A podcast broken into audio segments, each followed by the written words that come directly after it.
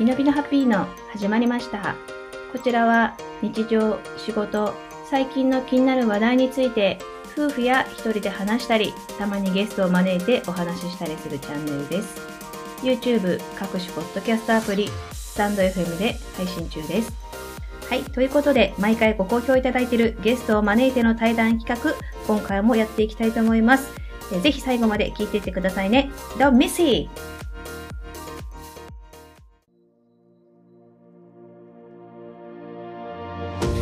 のゲストは、えー丸淵新聞編集長の、えー丸淵花ちゃんです。よろしくお願いいたします。よろしくお願いします。はい。ではまずはじめに、花ちゃんの簡単なプロフィールを私の方からご紹介したいと思います。えー丸淵花さん、えー1986年の3月、えー5日生まれの現在35歳ですね。で26歳の時にご結婚されましたが、えー新婚生活2年目という時の28歳の時に、えー急えー急性骨髄性白血病と診断され、えー緊急入院されました。えー約7ヶ月間の闘病生活の、えー後にですね、見事完治されまして、で現在も、えー元気に過ごしているという状態ですね。で去年、令和2年のえ時にオンラインサロン上で出会った仲間たちとえ新聞作りを始められまして、えその年の6月にえ丸淵新聞をえ創刊号を発売されました。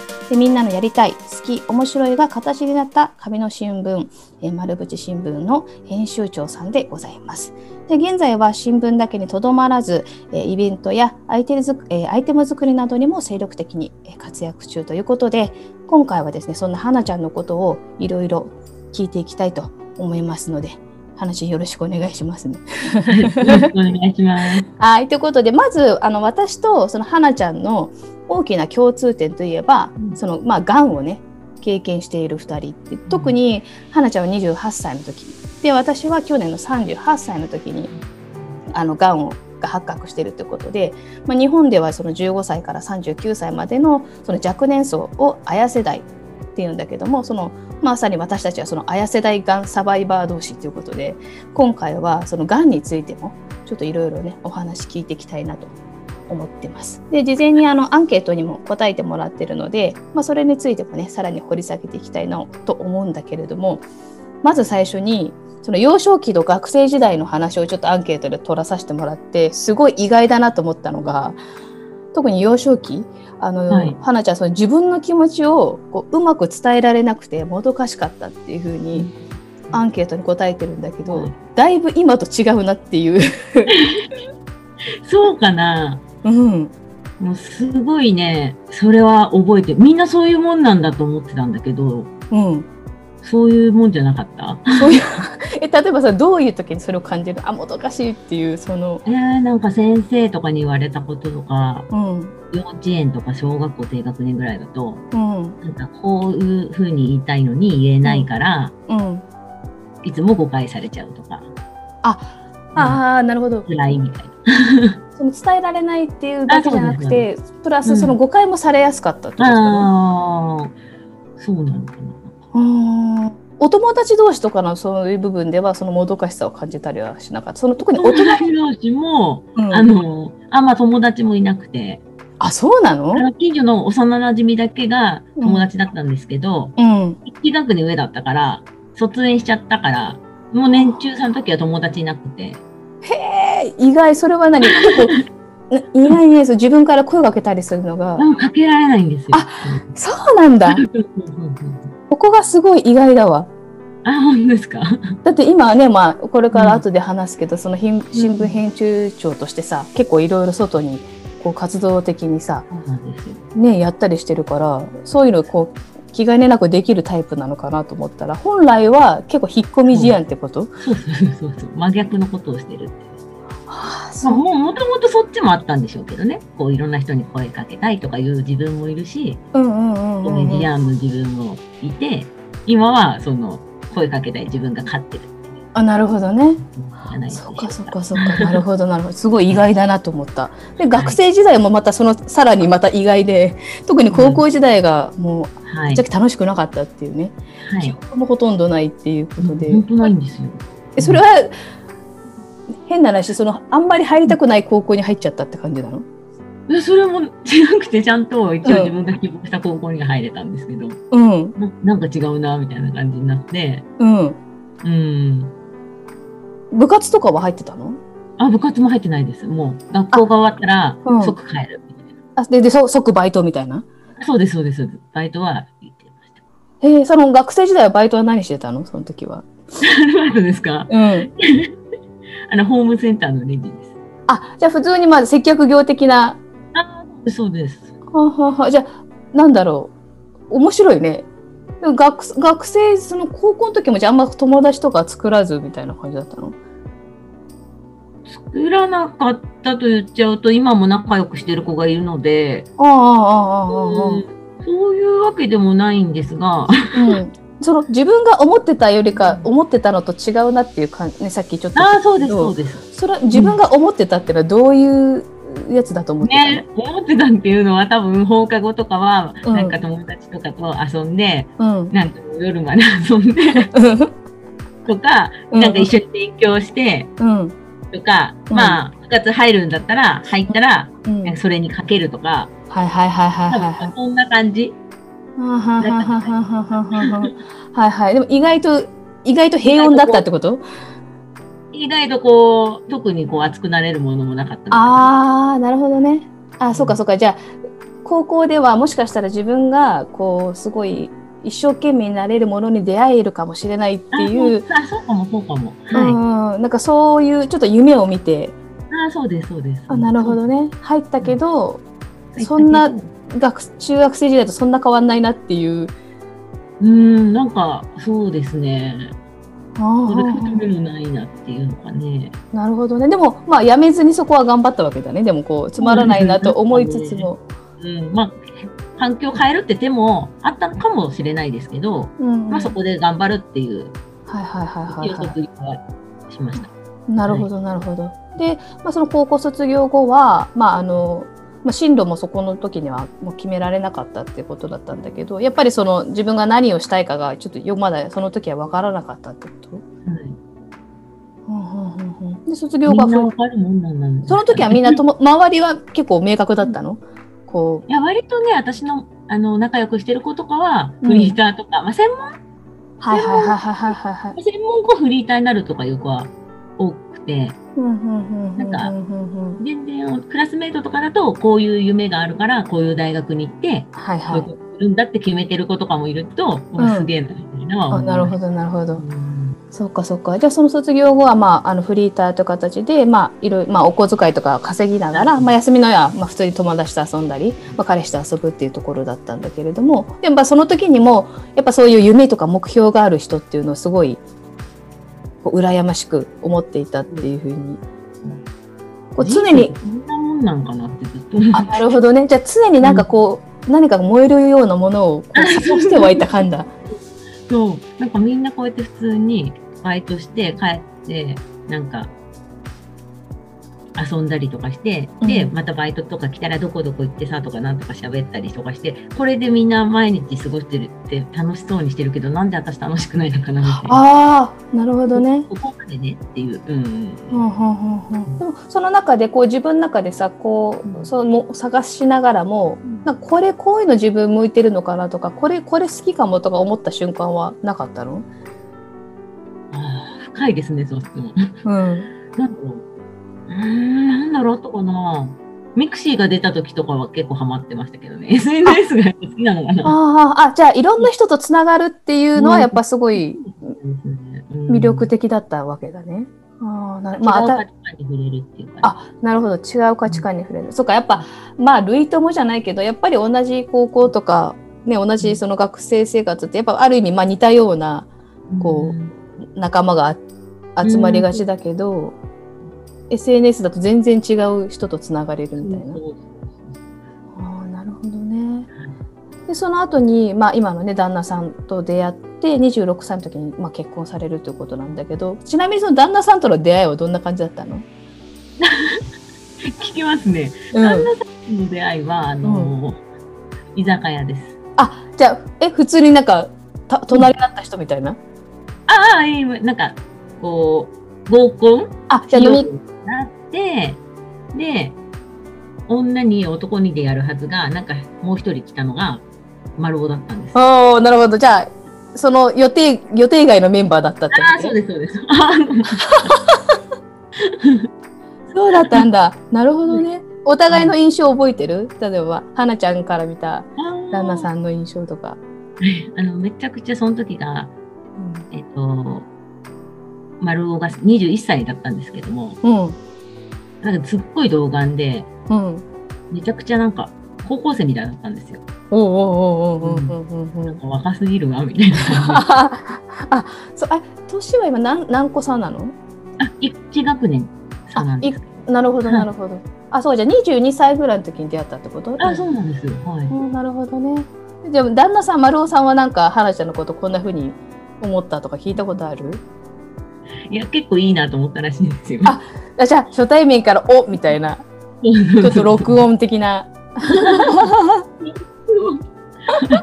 なるほどね。でそこからすぐじゃあお付き合いして、割と早かったですね。でじゃあそれで二三三二三四年ぐらいあ、そうですね。たはい。時に、で結婚って感じか。はい。なるほどね。その時からあれもう主婦になったの？あの仕事とかは。そうですね。あのー、うーんそうですね。まあ、働きながら、でもこうフルタイムとかじゃないので、うんうんうんうんうんうん。感じしてって感じですね。なるほどね。そう結婚をこう意識したのはどういうきっかけだったんですか？今。ちょっと聞きますね。うん。えーもうそういうの分かりません？付き合ったと。あもう付き合った瞬間からあもうこの人と結婚するかもみたいな。ずっへといる未来がこう自然な感じがするっていうね結婚してる人だと分かるかもしれないなるほど。でも一緒にいるん意だろうなっていうか、うん、味いい一緒にい意るなっていう感じですかね。味いい意味になんかもう、うん、なんていうのかな自然な流れでいけたみたいな感じ。ああそうですね。うんいい意味でね。ああなるほどね。じゃあそこからは本当にスムーズに、まあ、そのお付き合いして結婚して、まあ、新婚生活もすごい楽しんでるっていうさなかで、こうまさにその今日ね最最初に話したそのがんが発覚するっていうところなんだけれどもで実際そのアンケートをちょっと取らさせていただいた時に、そのがんが発覚する前っうん。ていううん。のも大変な状態っていうかそもそもこのうん。急性骨髄性白血病っていうのは、まあ、血液のがんっていうこと、そうなんですよ。ね。うん。これってなんかさは発覚する前ってどんな状態だったの？花ちゃんって。それを思い出すためにちょっと昔の日記をねココピペしときました。うんうんうん。えっとねうん。うーん、あれか、3月ぐらい、頭ぐらいから、2014年のうん4月8日に入院するんですけど、うん。3月の頭ぐらいから、ちょっとこう体調悪いなみたいな感じだったんだけど、やっぱどんどん悪くなるんですよ。ね、どんどん正常な血液が少なくなってるわけだから。なるほど。で、マッサージ行った帰りに空が真っ白に見えたりとか、ば空が真下あ青じゃないってこと、そうでしたね。へえ。え、何これと思ったんだけど、でも、まあずっと悪かったわけじゃないんですよ、またそれが。その3月中旬ぐらいだと、うんうんすごくずっと悪かったわけじゃないから、あ、うんなんか気のせいかな、みたいな感じで。うんうん。で、3月の後半になって、ちょっとお出かけした時に、うん階段、すごい階段があったんですけど、うん登れない。え？うん。のそう、登りたいんだけど、足が？ないし、うん苦しい。うん。あ息切れ動悸ってやつ、息切れとかもしちゃって、もう座り込んだりとかするんだけど、でもなんとか登ってとか。あうんでもやっぱりまだ、なんか体力ないんじゃないみたいな感じで、ね自。分もそんなまさかって思ってるし、うんうんうん周りも、なんか、どうしたらなんか疲れやすくなってるね、くあらいから、そうちょっとここはね、話すとね、ありますよ、結構。ーあーうで、食べ物がすごい苦く感じたりとか、あ味覚障害も出ちゃったんだ。うん、あったみたい。うどんがね、めちゃくちゃ苦かった。何なんか美味しいって言われるうどん屋さん行ったのに、あ、苦っみたいな。へえ そうなんだ。うん。そんで、うんあれですね、アパートの階段も、もう登れない。登るんだけど、うんもう荷物持てないから、買い物行けないとかなってきて、でもなんかまだ頑張っちゃって、お風呂とかそうそう、頭とか洗ってる、もうこれも結構体力使うんですよ。めめちゃくちゃ使っちゃったりとか、うん布団するのに、すごい、はぁ、はぁ、みたいな感じになっちゃったりとかして、うん。でついに病院行くんですけども、うん。普通の内科の医者なんで、うん。あ。そう、まず血取ったら、うん。その結果出るまでに、うん。また待つんですよね。そうだよね。そうそうそうそうそうそう。で、その時に、もう本当苦しいんですって言ったら、ちょっと脈早いですね、みたいな感じにはなったんですよ。一応ちゃんとね、はいはいはいはいはいいろい。ろはいはい調べてくれて、うん。で、2回目行った時に、うん。すごい貧血ですよって言われて、うん。うん、輸血するレベルとか言われたんだけど、えーうん。でもなんか、ゆっくり治しましょうって言われて、おう。手伝いをもらったんですけど、なるほどね。ああなるほどその時の血液検査の値が、うんえっと白血球がうん1万3900で、うんで、カッコ、基準範囲が3500から9100なん。だからじゃあもう、これで、うんえっと思ったんですよ、私も。うんなんか多すぎじゃね？とか思って。う見たって。で、赤血球が137で、うん基準範囲が376から500で少なすぎるし、うんうん。色素素量っていうものかな、これ。4.4で、うん。それも基準範囲が11.3から15.2なのにうん。少なすぎるし、うん。ヘマトクリット値13.4。で、これも基準範囲が33.4から44.9。うんえっては思ったんだけどう、ん。でもね、町医者だから、ああそうだよね。もう事例を知ってるわけじゃないんですよ。うんうんうんうん。だからまた来てくださいみたいになって、うん。で、土日挟んじゃったんですよね、またね。はいはいはいはいはいで、もう、もうその時には、えっ、と、アパートの階段を登っただけでマラソン走ったかのように疲れる。どんどんどんどん悪化していくって感じなの？その短期間で急激にですね、うん。心臓と脳みそ飛び出るかと思うぐらい苦しい。ああもう心臓が本当にバクバクバクみたいな。ええ で、4月7日、3回目の受診でようやく紹介状を書きますみたいな。ああなるほどな。もっと早く言ってよって思うじゃん。うん今となれば。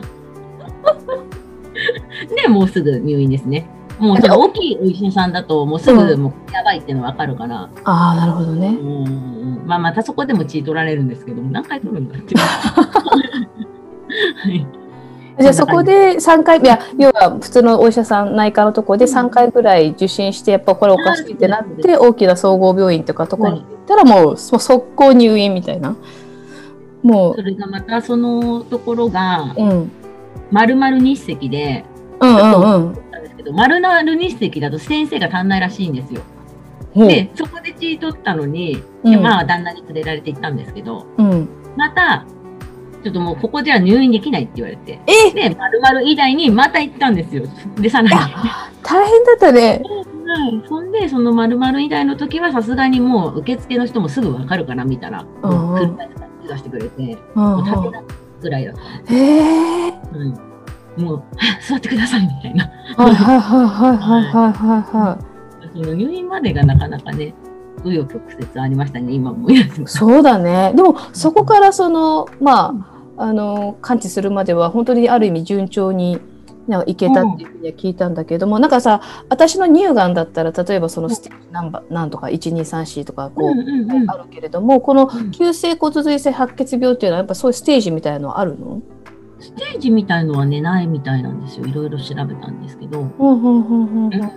ただ、あの、カッターみたいのがあって、うん。この急性骨髄性白血病の中にも、うん。なんとか型、なんとか型とかあるんですけど、ほうほう私は M2 型だったんですけど、うんうんうんうん。割と、予後は良好な方っていうのは調べてて、うん。うんうんうん自分でも結構調べた？やっぱそのあそうですね、やっぱね、スマホとかで調べましたね。それはその急性骨髄性白血病ですって診診断っていうかこう先生が教えてもらったのはその入院してすぐ教えてもらったの先生に。もうまず入院したら、この病あの急性骨髄性白血病の疑いって入院したんですよね、まずはね。で精密検査みたいに出して、うんあ何から何まで検査しませんでした、入院するときって。うん、したしたした。でまずいっぱいは。うんうんうん。まあなんちゃらかんちゃらいろいろやって、うん、で肩とかも分かり急性骨髄性白血病ってなって、うん。その病気になった時に、診断された時に、うん。こうどういうふうに、こう、最初こう思った自分は、その、風邪をひかないようにしようとか風邪に気をつけようとか、事故に合わないようにしようとかは毎日思ってることなんだけどうん、癌にならないようにしようとか考えたこともなかったので、うん。うん。う本ん。当に晴天の霹靂でした。うん。なるほど。はいうんまあ、そうだよね。私もそうなんだけど、そう、がね、風邪にならないようにとかね、こう健康維持とかもちろんあるけど、そうそうそうそうね、うちその事故に遭わないようにとかはあるけど、その癌にね、うん、ならないようにそんな、そう思わないよね。思わなかった。あの血を正常に作ろうとか思わないでしょ？みんな。でもこう毎日正常に作ってくれてたんだとか思う。うん、私は、私の時はやっぱその、もうその診断された瞬間に、やっぱ死をこうパッてこう自分の死っていうのをすごく目の前に来た感じがしたんだけど、花ちゃんも。もそういうのって感じた自分のその、あ、死ぬのかなとかさ、うんうんうん。あもう遺書書こうかなとか思ってる。あ、思った。うんああ、うんうんうんでやっぱ結婚してまた新婚生活っていうかさ2年目だったじゃない？うんうん旦那さんとかはやっぱどうだったその時の周りの家族っていうかんはもうびっくりよね。汗かいちゃうみたいな。びっくりしすぎて旦那さんの方もまさかとは思ってる。うん。多分あまあ私もなんだけど、まあ点滴とかして、うんね、ちょっと2、2 3日の入院とかで帰れるぐらいの、まあ悪かったとしてもね、そういう病気かもぐらいだったから、うんうん。え、そんな入院すんのみたいな。1回の入院がもう1ヶ月半とかなんで、あ結構がっつり入院そうそうそうそう。その7ヶ月間の間でも入院して1回退院してまた入院してっていう。そのあーなるほどね。あの旦那さん以外の家族とかはどうだったの、うんうん。他の皆さんの家族っていうか。あのね、義理の母は看護師なんで、あそうなんだ。めちゃくちゃあの患者さんの気持ちがわかるのか、あなんかすごいね、八つ当たりしたっていいのよ、みたいーな。えー、めっちゃ優しいうんちゃんなんだから、みたいな。もう、めっちゃ優しいでしょ。ついでよかったなって思ったよ。うわそれはなんかありがたいね。うん出てこない、本当に優しい人じゃないと出てこない言葉だなと思った。い。なるほどね。やっぱさしかもほら28歳の時でしょ、うん。やっぱこうまさか20代でさ自分がそんなうん。病気になるっていうのはうん。考えもしなかったと思うんだけども一番な治療中とか結構辛かった、こうメンタル的にも体調的にも？7ヶ月間っていうのは。いや、長いからね、とにかく。しかも今ほど YouTube とかもそんななかったから。ああそっかそっかそっか。うーん。そうね、何が辛かったかな？そのなんか、孤独感。ああまあ、えっとうん家族以外には話してたの？友達とか知り合いとかには。あーうん、まあ話すけど、ね、お見舞いも来れないからさ、来づらい、ま、周りもちょっとこうなんていうのかな。あの、家族以外面会できないんですよ。あそうなんだその病気は、あそうそう。だから本当それも結婚しててよかったなって思う。ああなるほどね。だから、あの、彼氏彼女とかで付き合いたてとかだと別れちゃったりとかしてもおかしくないよね。家族じゃないとダメなのねその付き合ってる。ああ、うんまあまあ、特例とかあるかもしれないけどね。でも基本的にだはからいないけれど、うーん。あそうなんだそれは知らなかった。うーん。乳がんの人とか別に、まあ、今今回コロナがあったから、あのそういう制限はあったけどもでも基本的には、ね、別にその友達でもって感じだけどきまあもちろんあ来てもいいって感じだったっぽいけど、ーやっぱあれね、なんか違うのかな？なんか、すごく、うーん、なんどう忘れしちゃ。クリーンルームに入るんですよ。あそういうちゃんとしたあそうなんだ。あそうそうそうそう。だから多分、はね、むやみやたらにたくさんの人は来れませんよみたいな。なるほどね。うんじゃあそれ結構やっぱりうん。うん。そうだねそのその孤独じゃないけど確かにそれ感じるよね、そういう治療の期間って人ともあんまりこうシャットダウンされてうん。メンタル的にもきついわなそれは。意外とクリーンルームとかも知らない人もいるからね。そうだ私もあねそうなんだね。そうそう。あの、だってそうそうさ、白血病になった人とかもいないから、ねクリーンルームがとか言ってもわかんないしえ。、うん免疫下がっちゃうとかも、まあ、聞くけど、うん、その、実感としては分かりにくいんじゃないかなと。なるほどね。そうだよね。まあ、はよくなんかよく芸能人とかでね白血病でっていう人結構こう、うん。多いじゃない？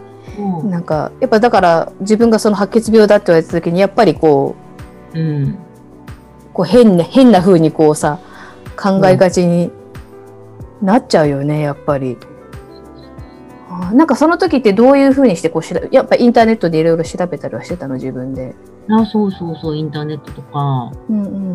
うん。なるほどね。その時の先生とかの相性はどうだったの？先生との相性がめちゃくちゃ良くて、ああそっかそれすごい大事だね。本当に大事。これは声を大にしていい。そうだね。私もそれいうん。や本当私もそれ思うわ。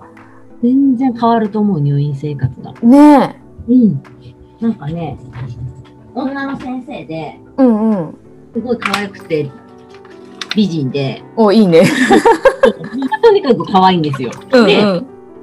あなんか、ここになんかカテーテル刺す。カテーテルわかる？うんわかるわかる。ね、抗がん剤入れるのに、うんうここにんうん。とか、もう最初とかビビっちゃって、やだやだ、怖いとかブスブスブスみたいな。大丈夫ですからね、ブスブスブスみたいな。そうやってくれたりとか、まあ、そうそうそう。医者だから、ね、やることはやるんだけど、うんある程度こう寄り添ってくれないとうんうんうん。辛いじゃないですか。なんか淡々とねこの標準治療っていうかねあの中がそういうみんなどこ行っても病院どこの病院って言ってもやり方やることは同じだとしてもそうそうそう。ねえあそうだったんだそれはよ寄り添ってくれるお医者さんってありがたいよねやっぱ。本当にあの正直異性じゃなくてよかったなっていうのも思うんですけどなるほどね。その先生がいない時にうん 代わりのね異性の先生が、うんこの先生がなんだっけな外来の時かな？なんか違う先生が週1ぐらい担当してくれるんですけどうん。もうノックしたんかしないかぐらいでバッてあげるんですよ。いや私そうってるからみたいな。もうねやっぱねこれはたまたまかもしれないんだけどやっぱ配慮が女子と男子の先生がだったんだと思うんですけどだってもうそこもう体調寝てんのに「はいやりますからね」バ ンみたいな感じであいやいやいや、今そういう気分じゃない、気分とかじゃないんですけどね。まあ、あったかな。ーあーなるほあど。の、字とかになってお尻見せたりもしたから、うんうんうんうんうん。先生にね、やっぱり。ね、やっぱいろんなとこも見せるじゃないですか。うんうんいろんなとこ悪くなるんですよ、本当に抗がん剤することによあーって。確かに副作用はどうどういうのが出たの？副作用はどう？もうとにかく、あの、下痢してるから、わかる。目とかも本当笑い事じゃなく痛くて、いやわかる。一日中さ、座ってなきゃいけないのに。わかる。お尻痛いってどんだけって思うじゃない。とか、あの、まあ、抗がん剤の副作用としてやっぱ吐き気とか。眠気とか、関節がめちゃくちゃ痛かったりとあか、わかる。高熱が出たりとか、はいはいはいはいはいあとはい輸血の副作用としては、あのー血小板の輸血っていうのがあるんですけど、うんうんうん。黄色いクリーム色っぽい血小板だけを輸血するっていうのがあって、それだとたまにプツプツみたいなのができちゃうんですよ。肌に？うんうん。はいうん、一瞬なんですけどね。はいはいはいで、それも慣れてないと、なんだよ、みたいな感じで、不快な。脱毛とかはなかったの？そこあはもう脱毛はもちろん。あーやっぱその辺はどうだった？自分やっぱ女子のそのこう脱毛する脱毛はね、なんか、あ脱毛するとこんな爽快感なんだ。あ意外とそう、これって人それぞれだと思うんですけど。うんうんうんうんうんうんうんまあ抜けていくときはめんどくさかったですよね。うんあそうね毎日しなきゃいけないでしょ。そうあの排水口とかすごいこうね毛がたまるしね 笑い事じゃないけどね。いや本当あ私も意外とねその脱毛に関してはそこまでうん。意外と受け入れられたんだけどでもやっぱ女性は特にうんがんになった人たちっていうのはやっぱそのそれが嫌で抗がん剤嫌だっていう人も結構うーん。その抜けることに対してすごいショックだみたいなね。でなんかまあ抜けちゃったらみんな受け入れられてるみたいだけどなんかそうんの始まる前が特にそれがすごい嫌だっていう人が多いって。思い出した。爪もなんかね、黒ずんじゃって。ああわかるわかるわかる。ねねつ爪も弱くなったね。そう。それで、うんなんか、私が旦那の丸尾に、あ、爪がこんな黒くなっちゃったって言った時に、うん。慰めて欲しかったのに、うん本当だって言われた時にブチってきた。本当デリケートな時期だからさ、とにかく包んでくんね。本当じゃねえよみたいな。そうそうそう。え、平気だよって言ってほしかった。爪の方が気になったかも、なんか汚い感じになっちゃった。ああそうだね。こう黒ずんだよね。うんうんそううん。あやっぱだから抗がん剤はやっぱ同じような多分薬は違いどやっぱこううん体に出る副作用っていうのはやっぱ似たようなうん感じだったんで私も下痢はねすごくきつかったからもう痛すぎて震えるっていうね下痢で そのぐらい私ねきつかったじゃあそれを習っ流れだよ。えなんか手術みたいのはししなかったの？その。手術はね、あのーしないんだけど、あの、うん。腰にね、うんうん。あのー麻酔打って、はいはいはい。骨髄を取るんですよ。骨髄取るの？うん。骨髄体子、かっこ丸くって言うんだけど、うん。それが、ヒャッって感じで痛い。何？どういうこと？なんか、すごい痛いよって聞いてて、うん。え、どんだけ痛いんだと思ったんだけど、うん。あ痛いっちゃ痛いんだけど、まあ、うん。麻酔入ってるからね、その麻酔が痛いのが、グリって感じかな。おお取られてる感じはするわけね。うん。だけど、そう、なんかすごい怖いものだって思ってたから、意外とその辺は平気で、うんうん。あとなんだろうな。抗がん剤をなんか頭の方にやるやつがあって、へえそれは、あれ？それ痛かったかなそれ痛くないなんかズンズンしたような気え、待って、抗がん剤を頭の方にするってどういうこと？こうなんか頭に刺すの？違う違う。こっちに効かすようなあ、そういうことね。すみませんね。なんかもう、記憶もないし、資料も残ってないし。とか、うんまあ、採血は週3回。え、週3もすんの？ね。あ、やっぱ血液のがんだからか。と、東京を見たりとか、血液の上がり具合とか見るし、あと輸血の相性、輸血するときはその輸血ね、やるのに、なんたらかんたらって結構取るんですよ。で、朝だからさ。そっか。私も抗がん剤ししたり、その抗がん剤する前にも採血するけど、やっぱさ、だんだん血管が硬くなってきて、やっぱだんだん刺し刺し刺しにくくなってなの。そうそれうんそれなかなか知られてないよね。えで、なんかいつもここ取るから硬くなっちゃってますねとかなって、だからもうそこ取ってほしくないのに、うんでもあなんかあそっちもう硬いから嫌だなと思って、こっちで取ってくださいって言っても、うんちょっと、まあ、ね、人によってはちょっとこれだと細くて取れないので、こっちで取ってって言われるだからそこはいつも取ってるから、痛いよ、こっちだと。もう、わがまま全開なんですけど、でも、まあ、そこまで言いませんよ。うん。そうだよね。そのね、看護師さんも夜勤明けだから疲れてるじゃない？うんうんうんうんうん。朝とかね。取れない時もあるんですよ、もちろん。あ、そうなんだ。やっぱそうだよね。だって週3って結構な頻度だもんね。そうそうそう。うまい。みんなうまいはずだし、うまいんですよ。うまいんだけど、うん、やっぱりね、いろんな状況が重なると取れない時もあって、そういう時はもうそうだよね。私も、も今も3週間ごとにそのあの抗がん剤じゃなくて分子標的薬っていう薬やってんだけど大体 2, 2回2回失敗するね看護師さんは。はい入らなくて。うん。やっぱそれだからそれ私はでも3週間ごとだけどうん週3って言ったらすごい頻度だし毎回やっぱちょっと痛いじゃんちょチクって。痛い痛いよ、痛い。ねえ。うん。よく頑張ったねそれは。本当頑張った。もう今までとか採血とかも大嫌いだし、うん大きい病気したことなくて、子供の頃。でちっちゃい頃からあんまりそんな大病をしたことなくて本当にこのもしたことなくて、じゃあすごい自分の中の大きなもう分岐点だね本当にこの。そうなんですよ。なんか思い出したらいろいろ出てきますね。ねでも7ヶ月間それ頑張った後にさ大体まあがんっていうのはその5年間再発しなければまあ完治、まあ、乳がんに関しては10年って言われてるんだけど、まあ、花ちゃんはそう花ちゃんはその、まあ、一応5年間年一でこれ再あの再検査言ってたの？いやそれが聞いてください。最初は1ヶ月に1回です。そんな短いスパンなんだ。もうその1年で再発しなかったら、まあ次のステージだねみたいな感じで、やっぱ1年以内に再発する人が、まあ再発する人の中では、やっぱ1年以内、2年以内とか、あ、ね多そくて、1年以内はもう1ヶ月毎月で1万円かかるんですよ。う。えー、じゃあ結構な金額だよね。そうなんですよ。お金の話もいずれしましょう。ね結構かかるんですよ。で、うん。3年ぐらい経ったら私が5年始めて、本当は5年経ったら3ヶ月に1回とかでいいみたいな感じうなんんだけど、うんうんうんちょっと3年ぐらい経ったら、なんかちょっと5年始めたら、うん。だんだん2ヶ月に1遍とか3ヶ月に1遍とか伸びてきて、今うん5年目で4ヶ月に1遍ぐらいになりました。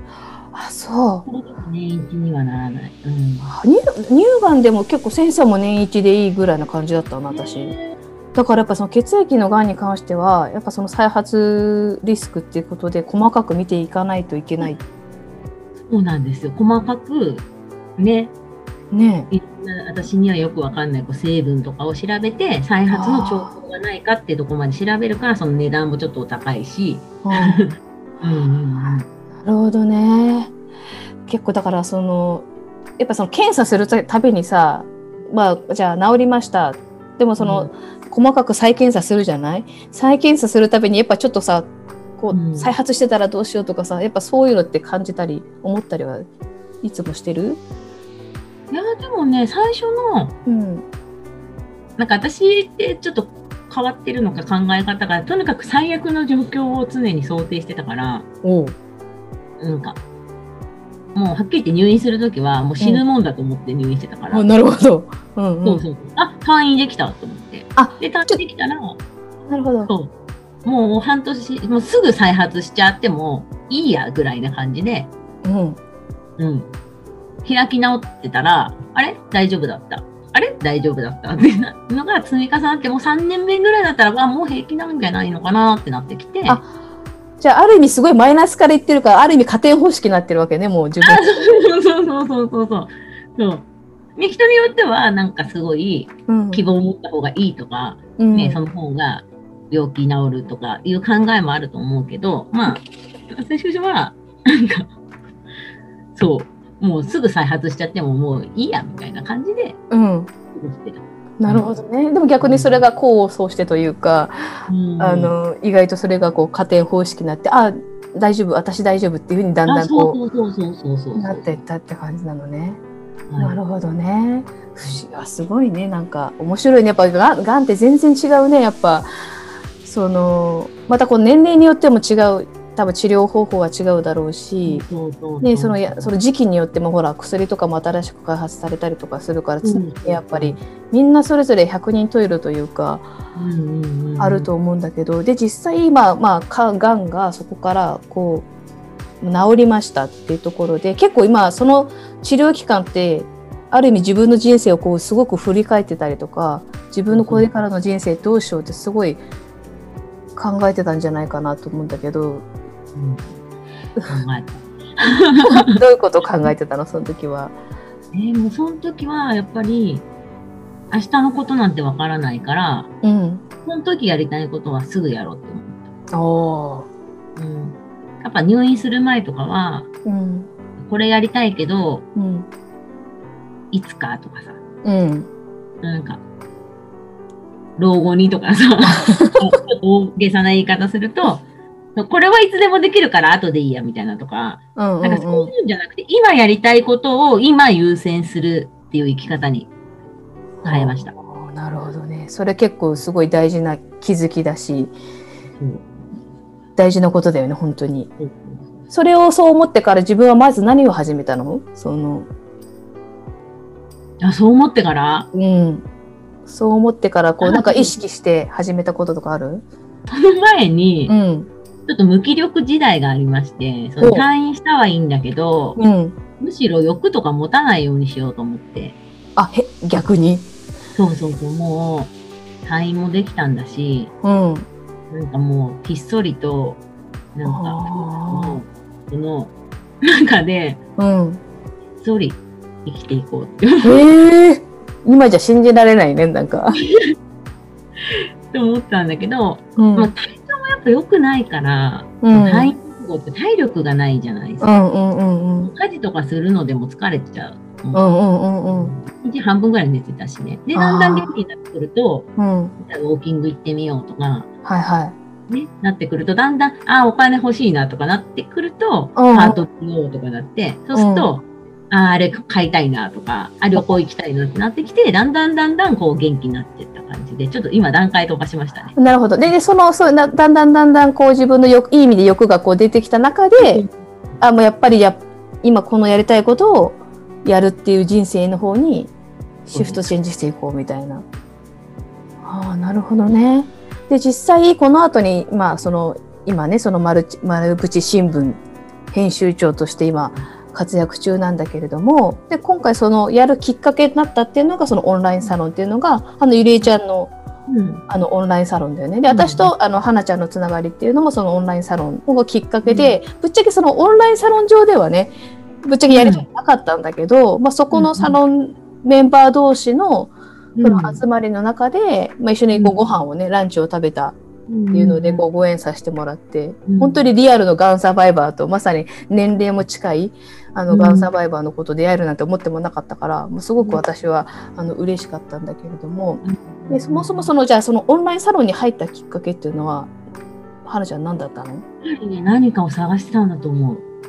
うん、ずーっと、ほら、高校生の時から探してたうん、そうだね。うんうんうんうずーっと探してて、探し続けてたんじゃないかな。その元気になれたはいいんだけど、んなるほど。じゃあ、ななんか、ね、なんか、やりたいみたいな、うん。やっぱよく、やっぱあるんですよ。人間何もしたくない時もあれば、うん。なんかやっぱりやりたいっていうとこがあって、うんうん。その、やっぱなんか、やった、やりたいなってなったんじゃないかな。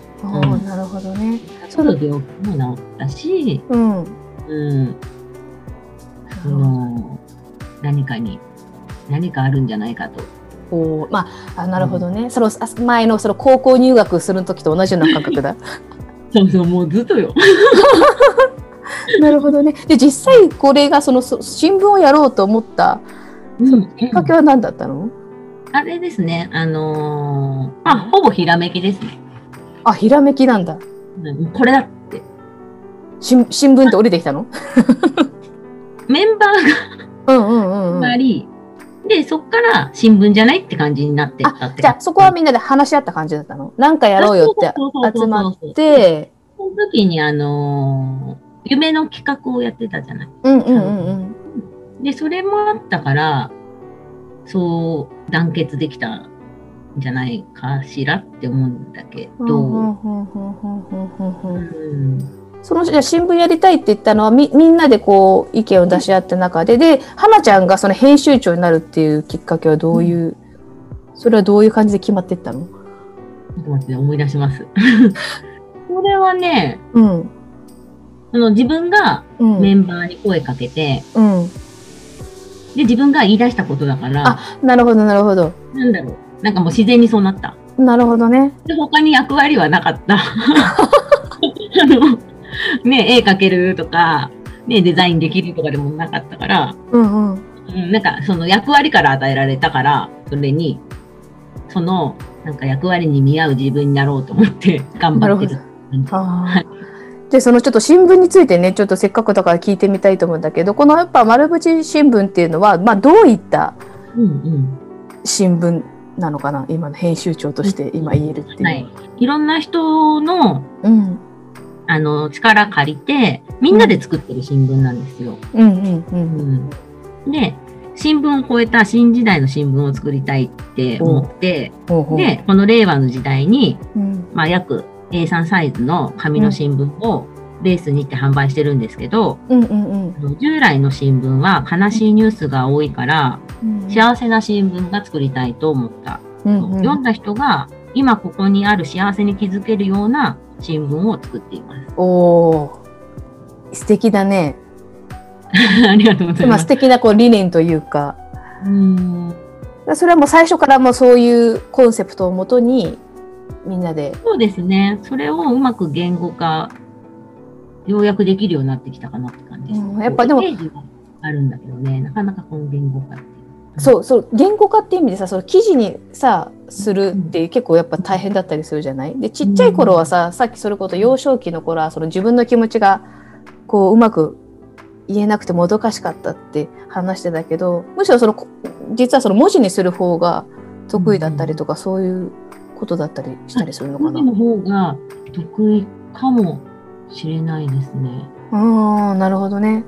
うんそうかそうかそうかやっぱその話すっていう表現よりかはどちらかというとその文字にして伝える方が花ちゃん的にはまっすぐ伝えられるなっていう感覚はある今その新聞作りながら。そうですね。あとその、多分私の言葉だけだと、うん、なんか完成しなくて、ほこうデザインあったりとか、イラストがあって、この新聞っていう形だから、なんか伝えられるような気がしました。へえなるほどね。はい。そうか。だからうん。いろんな要素をそのデザイナーさんとかうん。いろんな人たちが合わさってるから自分の言葉がよりもっと素敵にまっすぐ伝伝わってるっていう。それはすごいいいね。素晴らしいねみんな。なんか。なんか不思議と自分が、あ、この人だって思って声かけて、こう、出来上がった原稿をうん。読ませていただくと、うん、あ、これこれって感じで、別に特に細かくこう、こうしてくださいとかはないんだけど、なんか自分の思いを代弁してくれてる なるほどね。なんかやっぱそういう直感を感じるからその人に声をかけて。ねそうだね。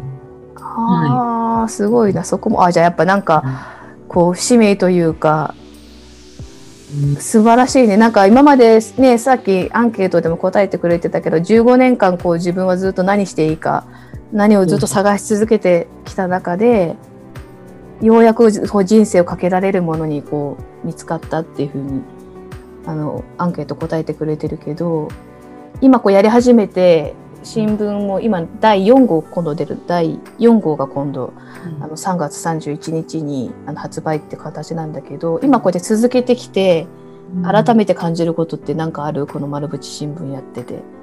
改めて感じることですか、うん。改めて感じること。うん、何かやってきた中で気づきとかあうんの自分の中のこうかかん感じることだったりとか。あれですね、やっぱり自分のやるべきことっていうか、その、私もアンケートを答えてて気づいたんですけど、人生をかけてやり遂げたいってこう、書いてたんですね、アンケートを。うんうんうんうん。私こんなに人生かけてやり遂げたいと思ってたんだって思って。そう思ってるんだけど、やっぱりね、辛い時もあるじゃないですか。うんうそういうん時に、で、人生かけられるものがようやく見つかったなって、こう高校時代のこととかやっぱ思い出すと、うんうん、あの、未だに高校時代の夢とか見たりすることがあって、最近は減ったんですけど、うんうんうん結構、このやるべきことが見つかる前とかは、高校時代の夢見て、うん。もう一回高校生やる夢とか。そう。で、もう一回やるんだけど、また何もせずに卒業してしまうみたいな。あ でパッて目覚めたら、あ、もう25歳だとか、今の私もう30になったとか、でも最近それもなくなって、あ。おう。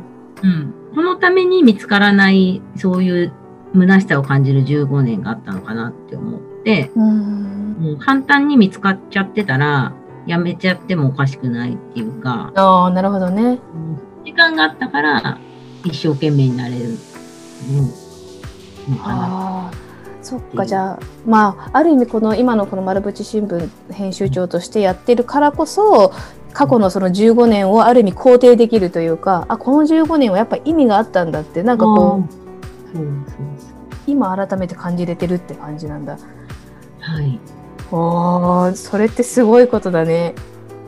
あそう？だってね、これでじゃあ辛いからやめますってなって、じゃあそこに戻るのかって思ったらやっぱ嫌なんですよ。うんうんうんうんうんうんだからやっぱ逃げられないというか、うんいいね。なるほどね。うん。あやっぱこれはやっぱやっぱいろいろあるね人生ねやっぱそれで人生何一つ無駄もないってこと感じだね本当にね。ああすごいな。なんだかまだまだいろいろ聞きたいけれども、はい、時間もあっという間に過ぎ去りねえ。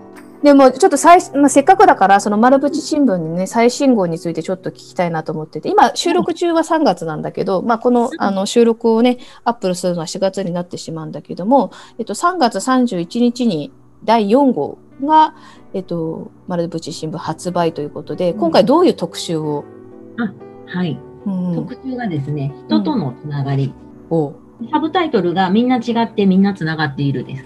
おうんいいですね。そのやっぱコロナ禍の、そうそうそうそうこのコロナ禍でうん従来の生き方とかがうんしにくくなってきてはいるんですけども、なんかだからこそこう強くなった絆みたいのってあるじゃないですか。うんうんうん多分コロナ禍じゃなかったらこうピノちゃんとこう出会ってなかったかもしれないそうし、ねそんな一生懸命オンラインサロン終えなかったと思う。ああなるほどなるほど。うーん。なって、うーん。そうだね。うんじゃあそのつながりについてこう、うん前向きなパワーあふれる特集になっているということなのでそうなんです。はい。ぜひみんなにもで私もやっぱりこうがんになって思うのはやっぱこういうつながりって人とのつながりっていうのはやっぱ病気をしした人ではその新しいつながりだったり同じそのがんを経験してる人とこう話せたりするっていうのはすごくあの自分のこう勇気にもなるしで、あの花ちゃんみたいにあの自分よりか先にね若い時にがんになって今こうやって輝いてる姿をこう見させてくれるっていうのは、あのすごい治療中の私の身としてもすごくなんていうのかなあの、うん。勇気をもらえるっていうかあがんってやっぱ治治る病気だし今は。こうやってそうそうそうそう。輝けてうん輝いてる人いっぱいいるじゃんみたいな。そう。亡くなってしまった人にこうフォーカスね。うん。してしまいがちじゃないですか。でうん。も治ってる人もいっぱいいる。今すごい医療が進んでるから、うん。うん、ね。どんどんどんどんこのあや世代がそうなんかねこう治った人とかももっとねこね。う出てっていいと思うの私。ねうん。なんかかわいそうな人っていうかさこうがんがんってなった瞬間にねなんかどうしてもこうなんかねそう。あそれ最後に伝えたい。いいよ。それがねずっとなんか違和感があって、うんうん、なんかかわいそうだとかうんなんだろうね。だけども治るからっていうのをすごい言いたい。うんうんすごい大変だけど、うんうんうん、うん、そうだよ大変ね。だけど、うん、だって今こうやって今目の前で花ちゃんがこうやりたいことをやってくれててあのまあもちろんねその再検査とかもあるけれども、だけどなんかそううまくその捉えなんてやっぱその物事に対してのその捉え方っていうかな。なんかそこがすごくもうね前向きだしでやっぱやりたいことやってるからすごいキラキラしてるしいやいややっぱそういうね意味でも、うん。あのぜひぜひ丸口は新聞もあのもっともっといろんな人にねあの見てもらえたらなと思うし花ちゃん自身もねその生き方がいろんな人にこうあの知ってもらうことでそういうがんん。患者の人だったりそれだけじゃなくてなんかこう人生に悩んでる人たちにねうん。光を差すようなそういうきっかけになるんじゃないかなと。私もなんか今話聞いてて改めてなんか思いました。もうがんねがん特集またしないと。うん。全然話収まんないよね。こうがんがんあるあるね。本当に。なかったね。もう担当医の人の、うん、話とかいっぱいあるからね。ね。うん。まその辺はちょっとまたちょっと後日ねまた別のちょっと対談企画でまたちょっとお話ししたいなとうん思うので、ということで、まあ、あの、丸淵花ちゃんの、あの、その、うん。丸淵新聞は、そのベースで今うん発売中ということなので、あの、概要欄の方に、そのベースの、あの、ほあの URL だったりとか、あと、うん花ちゃんの S- SNS、ツイッターとかもね、あの、リンク貼らさせていただきたいと思うので、あの、気になる方はね、ぜひチェックしていただきたいと思います。ということで、あの、本日のゲストは、えー、丸淵新聞編集長の丸淵花ちゃんでした。どうもありがとうございました。ありがとうございました。また見てねバイバイ